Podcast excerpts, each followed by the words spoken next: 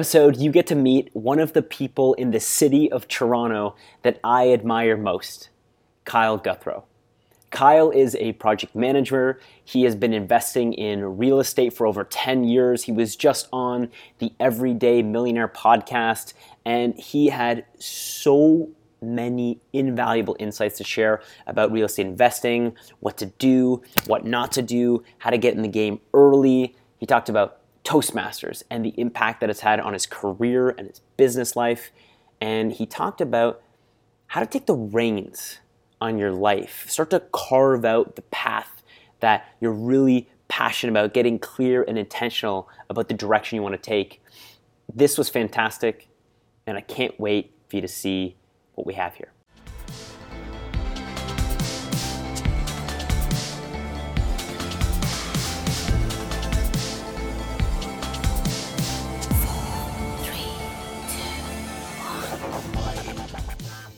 This is I Will Teach You to Speak.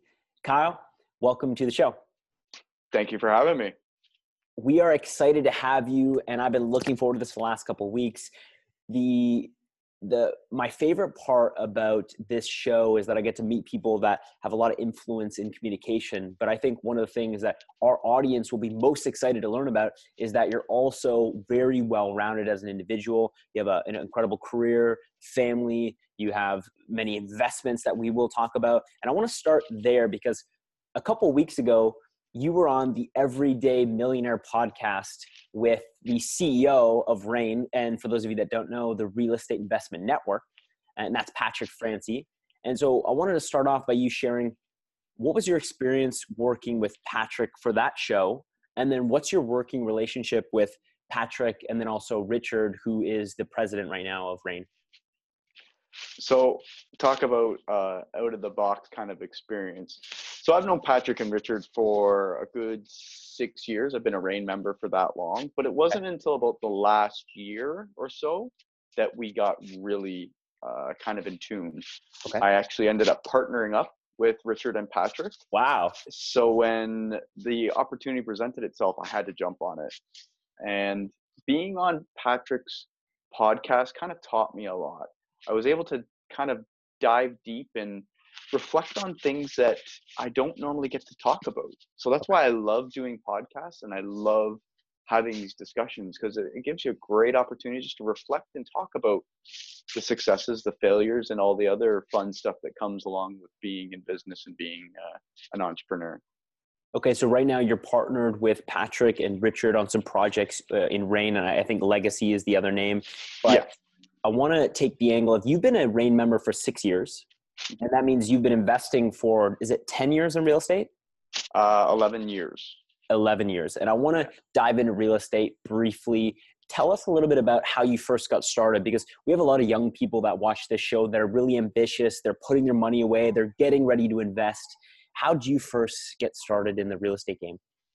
Well, it was perfect timing. It was uh, in the middle of the credit crisis in 2008 I had just graduated and got out of school, landed a amazing full-time job that paid extremely well. And instead of going out and buying stupid things, I started saving my money. Okay. Well, it was in this situation where my dad came to me and said, Hey, my stocks are not doing well. I want to get into real estate. I turned to him and said, No. He's like, No. I go, I just witnessed what we did to our landlord's poor house for the last four years. there is no way I'm being a landlord. He said, Well, if you want to live under my roof, we're going to go do some investing together. So he kind of pushed me in that direction. I ended up buying a, a fix and flip. So okay. it did need a lot of work. And it was the greatest thing I could have ever done. Starting at real estate at the age of 22, 23. Wow I couldn't have imagined it because it just completely put me in another trajectory to where I am today and owning multiple properties. So it, I kind of fell into it by accident. Okay. And I can dive into a little bit of the horror stories of being a landlord, yeah. but a lot of great lessons learned along the way. Okay. And now that first investment was a flip today your investment strategy is a little bit different isn't it mm-hmm. so the first one it wasn't a flip and sell it was a i had to fix it and then Before rented out. Okay. Yeah.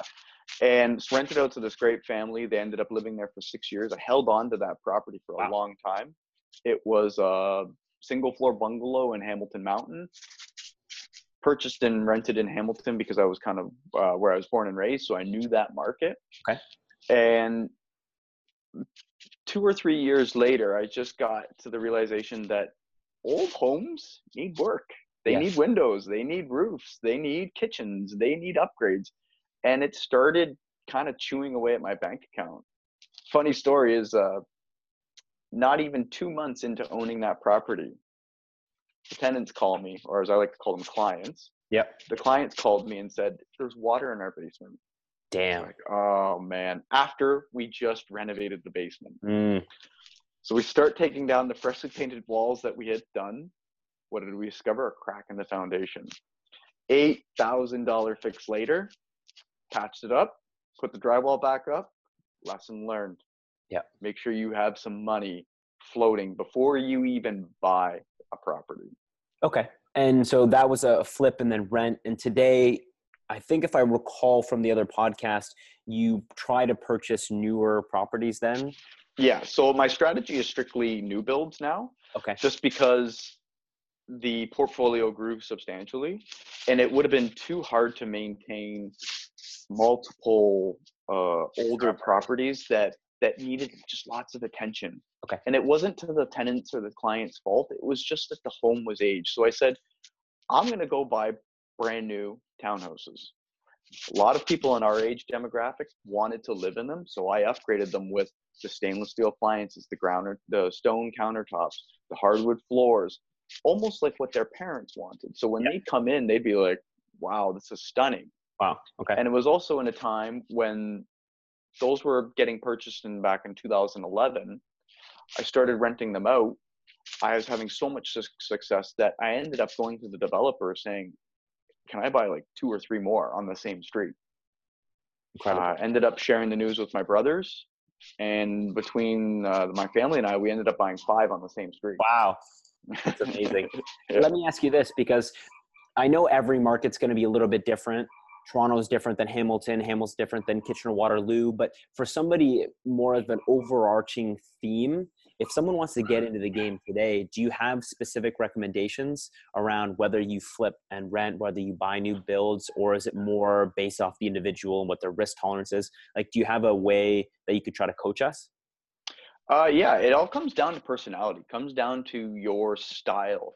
Uh, risk is one of them, but honestly, with new build, whether you purchase a new build or a fix and flip or uh, buy and hold, the strategies are all kind of along the same line. If you treat the clients and you treat the real estate property like a business, you just set yourself up, up that much more for success. So what I mean by that is, so each property has its own bank account. You manage and monitor all the cash that goes in and out of those properties. On top of that, you treat tenants not like tenants, they're clients. So, what do you do for clients at Christmas? You buy them gifts. Nice. You have to remember these people pay so much money in rent. The least you can do is reward them for paying rent on time, taking Yes. care of your property. And I've just found building those relationships with my clients, aka tenants, I found that I'm able to get them to stay longer. They treat the property amazingly. Like for example, I was at one of my rentals yesterday, and the backyard looked like it was professionally landscaped. Mm, I could not believe how well taken care of the property was. amazing. So just setting yourself up for success in the beginning, ultimately, whether you focus on an older home and you go and renovate it to the nines, you can be successful that way as well. But three things need to happen in real estate. And for your young listeners out there, the biggest thing they need to do is focus on getting top clients and top tenants in their property because those are the people that will pay down the mortgage. If they stop paying rent, you're screwed. Your real estate ventures are over because then who's paying for the property? You are. So that's number one. Number two, the property has to, at a minimum, cash flow. You need to weather the storms that when rents go down or rents fluctuate, or you know what, you take a month vacancy, your rents need to be way more than your expenses. Now, in today's market, it's a little difficult. And unfortunately, two, even a year ago, we were seeing a lot of people buying on speculation. Last thing you should be doing. People were buying negative cash flowing properties because they were thinking, oh my God, my house appreciated $100,000 mm-hmm. in a year. And then guess what? The market softened and the prices actually dipped. And now you're holding on to a negative cash flowing property. Just in business, how many assets can you hold on to that are negative cash flowing before the bank says, we're not giving you any more money? Only if you got and a lot then, of cash. And then the third one is appreciation. This is like the icing on the cake that's a cherry on top. Okay. You don't buy for appreciation. This is what was happening last year and the year before. Speculators were coming into the market going, This is so easy. Look at the market. It's going up tenfold over every six months. Mm. Like I said, that is a nice to have.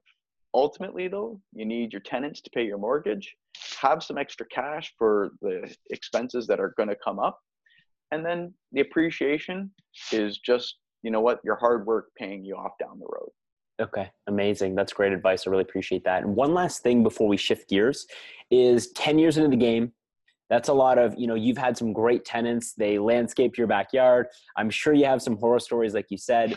But I want to yeah. ask you, is it all worth it? Because let let me let me give you an example. Let's say I'm a young professional, and just to throw this out there, let's say I have $100,000 to invest in real estate. I may be able to get a property that's $350,000, something of that nature, if I put 20% down what's the difference between investing in that property for cash flow with quality tenants versus just putting 75,000 or $100,000 into a long-term index fund or a dividend paying stock? Like what's the positives negatives so that people can make the right decision? Like is it at the end of the day is it worth it to get all the headaches of being in the real estate game?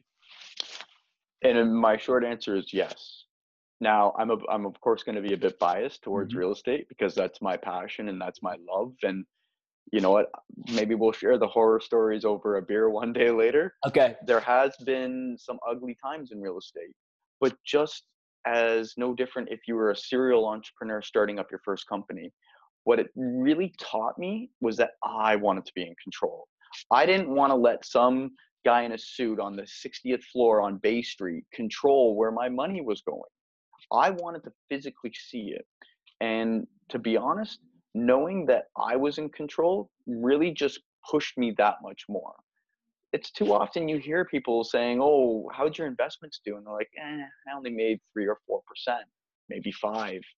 And that's decent for doing no work, but mm-hmm. you tack in inflation and you're really talking about not making much money. Mm-hmm.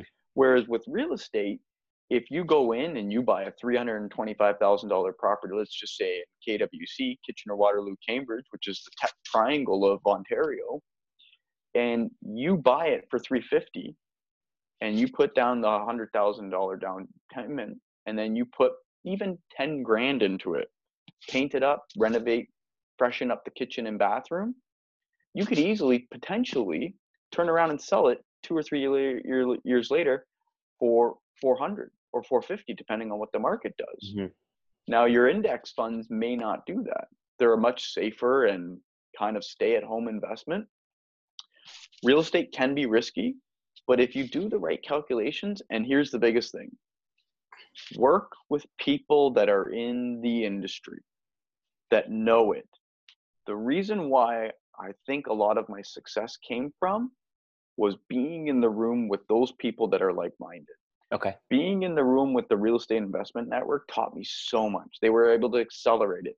It could be, if your listeners are out there, mm, going and talking to a mentor, going talk to a coach. Don't take advice from your next door neighbor who has zero rental properties. Of course, he's going to say it's scary because guess what he listens to?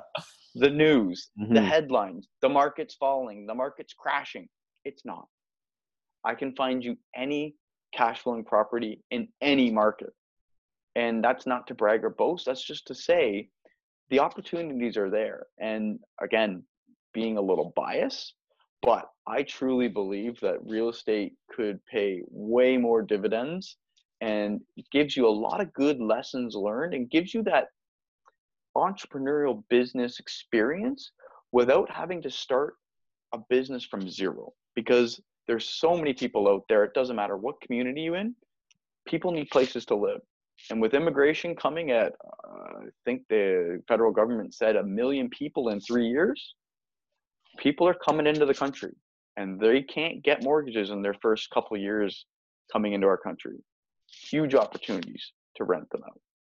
Hey, well, I really appreciate that perspective. Like we were saying before the show, if I could be in even like a half the fraction of the position that you're in in 10 years, then we did it right. Uh, really excited for where you've gone. I know that you just purchased your Muskoka property, so you should be very excited about your personal beliefs, as they would say in REIN I do want to shift gears out of real estate, talk a little bit about communication, because we actually met at a Speaker Slam event which was an incredible event and you absolutely crushed that speech i know you gave this speech about the way that you proposed to your wife with the penguins. That was a lot of fun. But how did you end up there in the first place? I know that you're a Toastmaster.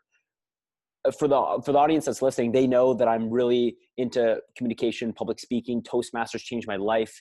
Did they do the same for you, or what was the reason that you started that in the first place? Uh, so kind of to take you back a bit, I always had a knack for public speaking. I always loved being in the front of the room. I always loved solving problems. And I think it's interesting enough that I kind of fell into this world because I was doing public speaking before Toastmasters. I was going to events and speaking in front of five, six, eight thousand people. Oh wow. And and again, not to boast or brag, but it, it was I found myself being nervous. I found myself making mistakes. And it wasn't until I joined Toastmasters that I really just polished my public speaking. They taught me so many different ways of speaking, so many different types of communication styles. And the big thing that I took away from Toastmasters was that it opened up another network. I'm a huge mm-hmm. believer in networking. Yes. And getting with people that are like minded you they often say you are the average of the five people you spend your most time with. Mm-hmm. so why not spend the most time with the best people on the planet? And toastmasters just did that for me. When i started meeting with advanced members and seeing the, the likes of like ted libergenis moving his way up into the worlds and i just said i want to be on that stage. I want to mm-hmm. get there. The competitiveness came out in me. But the big thing was was that it was able to teach me little things and little habits that I was doing wrong. So often as a speaker, you don't notice your mistakes because you just keep doing it every single time. Okay. It's like that little bad habit that you just learned from when maybe you were a kid that you carried with you. And it wasn't until you get it pointed out that you say, Hey, did you notice that you say this word a lot? Mm-hmm. You could maybe change it with this one. And with social media and the way we are with our phones, communication is more important now than ever because so many people are trying to get their messages out. So much noise is on the internet, so much yes. noise is in the news and in the headlines. So, really, our attention span is shrinking by the second. And it's so important that everyone has those elevator pitches and it has that maybe even not a 30 second one, but a 15 second one where you can grab someone's attention, hand them a business card, and say, I'd love to go for coffee. Nice. Yeah, I think that's valuable advice because, first and foremost, this speaks volumes to what you said originally about the network. We met through the Toastmasters network. If it wasn't for me going to Toastmasters, I never would have met Rena and Dan. And if I didn't meet Rena and Dan, I wouldn't have met, been at Speaker Slam and I never would have met you, and this podcast would have never happened. So I think that speaks volumes to that example. And I want to touch on that. You mentioned a couple mistakes so I'm, I'm just wondering the mistakes you're able to solve for by taking advantage of Toastmasters and the feedback that you got there. Where have you found it's been the most impactful? Was it has it been on stage with, like you said, thousands of people? Has it been with your relationship with your wife, in your career, in your real estate business? Like, where have you seen the greatest benefit of practicing public speaking at Toastmasters? Uh, I think the one of the biggest important ones was body language.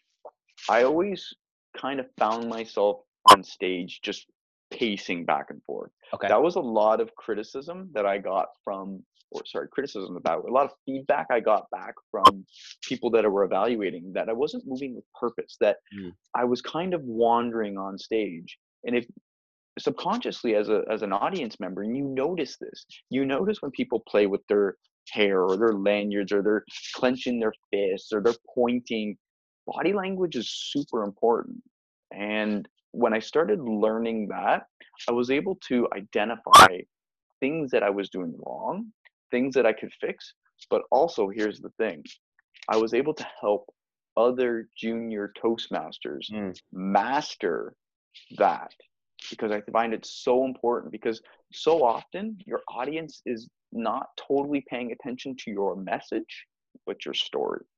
And if you can bring emotion and body language and enthusiasm into it, man, that sells.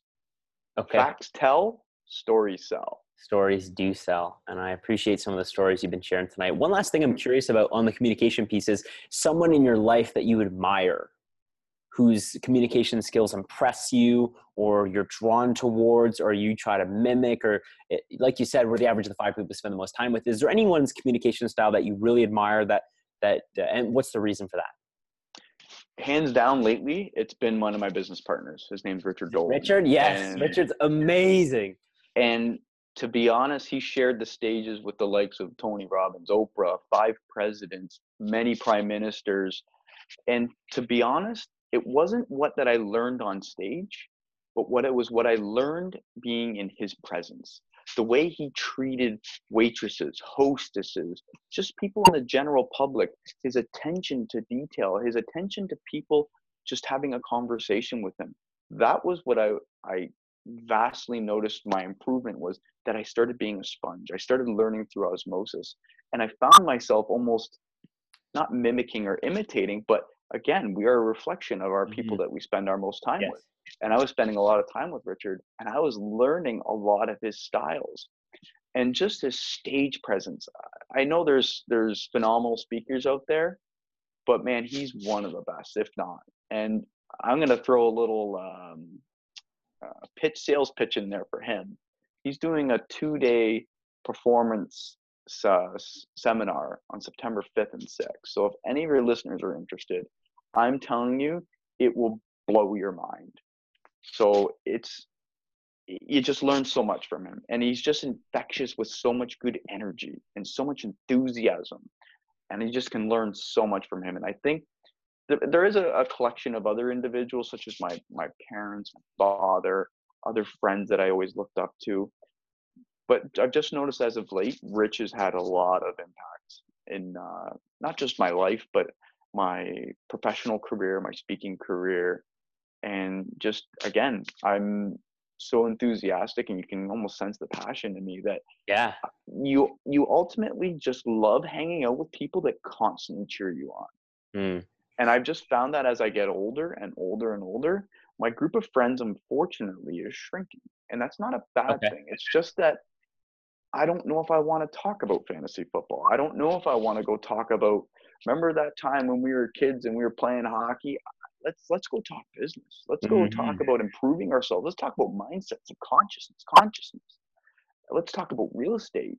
Let's talk about ways that we can improve each other. Or even you know what? You've got an idea? I want to hear it. And guess what i want to be? Your biggest cheerleader your biggest fan. And that's why i love doing these podcasts. And i love seeing people living out their passion I love that. I love the enthusiasm for the relationship. I could tell he's been a really positive influence on your life. And just a heads up one more time Richard's doing a performance seminar on the 5th and 6th. of september yeah in Okay, toronto great, so if people are interested in that tell them to reach out to me or yourself and we can get that information out Yeah, if you can get the link to me, then I'll post that in the show notes and people can check that out. perfect let's talk a little bit more about you personally. I'm always really interested in habits of high performers. I know you have so many things going on in your life right now, so staying on top of that can be really challenging. I've always believed in keeping track of the bookends, so the beginning of the day and the end of the day, because you can't always control everything else that happens in between, but you can control those two typically. So first and foremost, what does the first 60 minutes typically look like for you? Do you have a routine or does that change day to day? It does change, but predominantly what happened, I wanted to get in. I was always going to Good Life, and I was always saying, you know what, I was in shape. But it wasn't until about a year and a half ago, two years ago, that I joined uh, a gym in the west end of Toronto called Fit Factory, which was a military boot camp style gym, that I started noticing, you know what, I just don't have time to go to the gym at this particular gym. What if I went in the morning? Mm. Now, being a person that's never worked out a day in my life before noon, okay, I was like, let's try this. Okay. And so I started going to the gym at uh, seven o'clock in the morning, and I'd bike over there because I really wasn't uh, within walking distance. Mm-hmm. And I just started getting hooked. The people there, again, surrounding yourself with like-minded people. Everyone was really in great spirits, cheering you on, pushing you. So I start my day waking up and ultimately I try not to touch my phone. Now that is difficult, but I've been kind of making a promise to myself that I won't go on social media until at least lunchtime. Okay. So I avoid social media. Now for a while I was actually keeping my cell phone out of the bedroom. And I think that was helping a lot. Now with business getting a little crazy, I was falling asleep with the phone in my room, but mm-hmm. trying to get that back on track. So often my first hour is woke, waking up and rushing my butt to the gym. Okay. Uh, I usually have a small snack, and then after the gym, protein shake, and then back to eating some breakfast. Fantastic. Uh, but I've just found when I started working out super early in the morning, it got that excuse out of the way. Mm-hmm. Oh, I don't have time to go to the gym. Oh, I can't go to the gym. And it, to be honest, it built a great routine because it was there every morning and I really didn't have an excuse. And the greatest thing is that when you sign up for a class, if you don't show up, they charge you. People, and it's oh. not just like five dollars; it's twenty dollars. And mm. people mm. were outraged by it, and I loved it. I wish they charged more. Mm-hmm. You know mm-hmm. why? When money or skins in the game, yes, you are even more committed. And I was not skipping because I was too cheap to lose that money. Absolutely. Well, I'm always yeah. a fan of anyone that advocates for fitness and health, getting the endorphins flowing, the blood flowing to your brain, to your body, waking up, uh, moving your moving yourself. I always like to say that the word emotion is in the root of the word is motion. So when you when you move your body, you have motion. You start to create those emotions that you really want to experience in life, like power, enthusiasm, uh, high energy. So definitely appreciate that. I do the same thing in the morning. What about the tail end? You said that things have been getting a little bit crazy, but what have you found to be a nightly routine that really works for you or that you've experienced in the past that's been successful? Uh, so what's been different is that we, as of recently, changed one of our bedrooms into an office. Okay. And it really was able to give me a spot to just leave my computer, ground myself, and not let it interfere with other things that were happening throughout the house.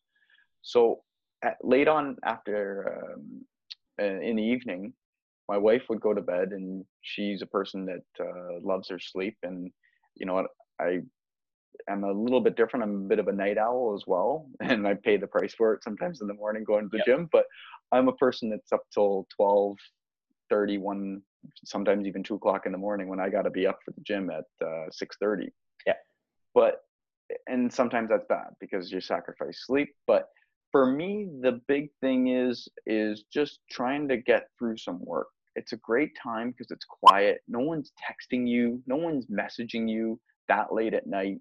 So the phone's not disturbing me.